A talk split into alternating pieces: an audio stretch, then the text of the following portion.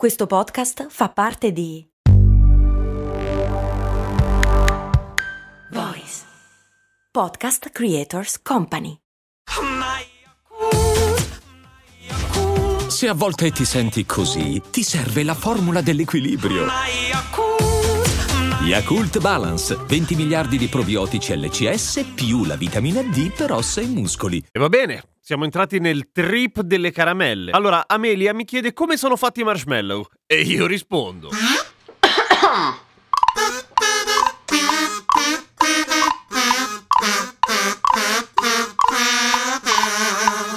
marshmallow hanno una storia piuttosto interessante e molto più lunga di quello che molti di voi pensano. Poi magari sbaglio perché siete dei geni e fate i marshmallow e quindi conoscete a menadito la storia. Tra l'altro ve l'ho detto perché si dice a menadito, perché quando sai bene una cosa fai su e giù col dito come a dire eh, eh, eh. molto antipatico tra l'altro. N- non fare menadito che è da stronzi. Comunque, i marshmallow che sembrerebbero non avere un termine in italiano e invece esiste, fa schifo e si chiamano toffolette oppure cotone dolce che ha più senso sono alla fine la versione morbida delle meringhe che a loro volta sono un po' la forma cristallizzata dei marshmallow. Nel senso che tutte e due sono una sorta di schiumona proteica alimentare che intrappola un casino di bollicine d'aria che la rendono in qualche modo morbida in un caso o boh meringosa nell'altro. Cos'era una notifica di Discord? Eh sì, intanto sto parlando coi patron. Ah, ma che devoto! Ma comunque i marshmallow li hanno inventati gli egizi, anche questi come i chupa chups, giuro.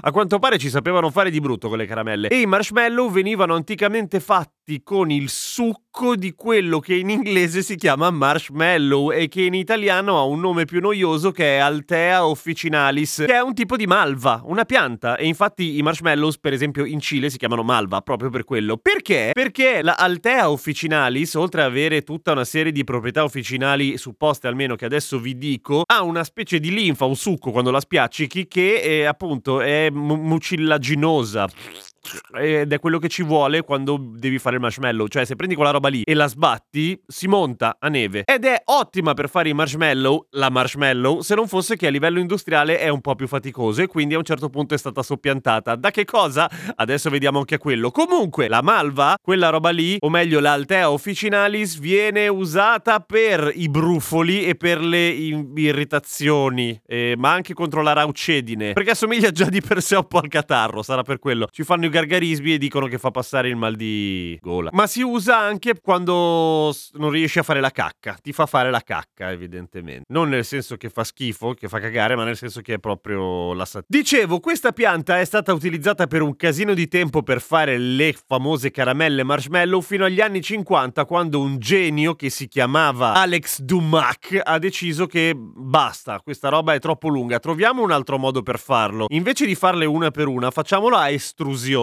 cioè passandola in dei tubi ad alta pressione e magari usiamo degli altri ingredienti. Allora, uno dei primi ingredienti del marshmallow, a parte lo zucchero, come di tutte le caramelle, è in realtà l'aria, cioè è tutta una struttura che rimane morbidosa perché è di per sé elastica e che intrappola un casino di bollicine d'aria. È una schiuma, fondamentalmente, è una spugna che ti puoi mangiare. Ma che cos'è quella sostanza morbidona che riesce a intrappolare l'aria e il sapore e lo zucchero ed essere così buona da mangiare? È il collagene, come sempre. E da cosa viene preso il collagene? Dalle bestie, dai bulbi oculari, dai tendini, da tessuto connettivo, ro- roba schifosa. Cioè quello, lo scarto della macellazione viene bollito e rimane il collagene, che è quello che abbiamo anche noi e che a un certo punto si perde, ci vengono le rughette, quelle cose lì. Il collagene si usa per una marea di cose, le gommose, i marshmallow e un, un sacco di altre cose in ambito alimentare, voglio dire. Perché di per sé non è male, eh? cioè da un punto di vista puramente biochimico, è sano. Cioè, la cosa peggiore dei marshmallow è lo zucchero, ovviamente, non il collagene. Solo che se siete vegani o vegetariani, beh, state sbagliando a mangiare i marshmallow. Comunque, prima del collagene di derivazione animale e dopo il marshmallow pianta, veniva usata la gelatina di grano, uno sbattimento pazzesco. Quindi, alla fine, questa cosa qua del bollire collagene, zucchero, coloranti, aromi saporiti buonissimi e pomparli a pressione dentro un tubo e farli uscire e ta- tagliarli a tocchettini a forma di marshmallow è di gran lunga la cosa più economica e più efficiente. Il fatto che vengano estrusi da dei tubi è il motivo per cui alla fine i marshmallow sono a forma di piccolo rotolo di carta igienica se li guardate da lontano o da molto vicino. Perché diventano buoni quando li abbrustolite? Allora qua ci sono diverse scuole di pensiero, secondo me non diventano più buoni, sono solo divertenti da brustolire, ma perché si scioglie il collagene e lo zucchero e quindi intanto si ammorbidisce, diventa una cosa collo bavosa e oltretutto c'è un po' di reazione di Maillard, che è quella cosa che fa diventare tutto più buono, come abbiamo visto in una delle prime puntate di Umani Molto Umani insieme al dottor scienziatissimo Andrea Bellati, cioè ciò che è alimentare e che si abbrustolisce,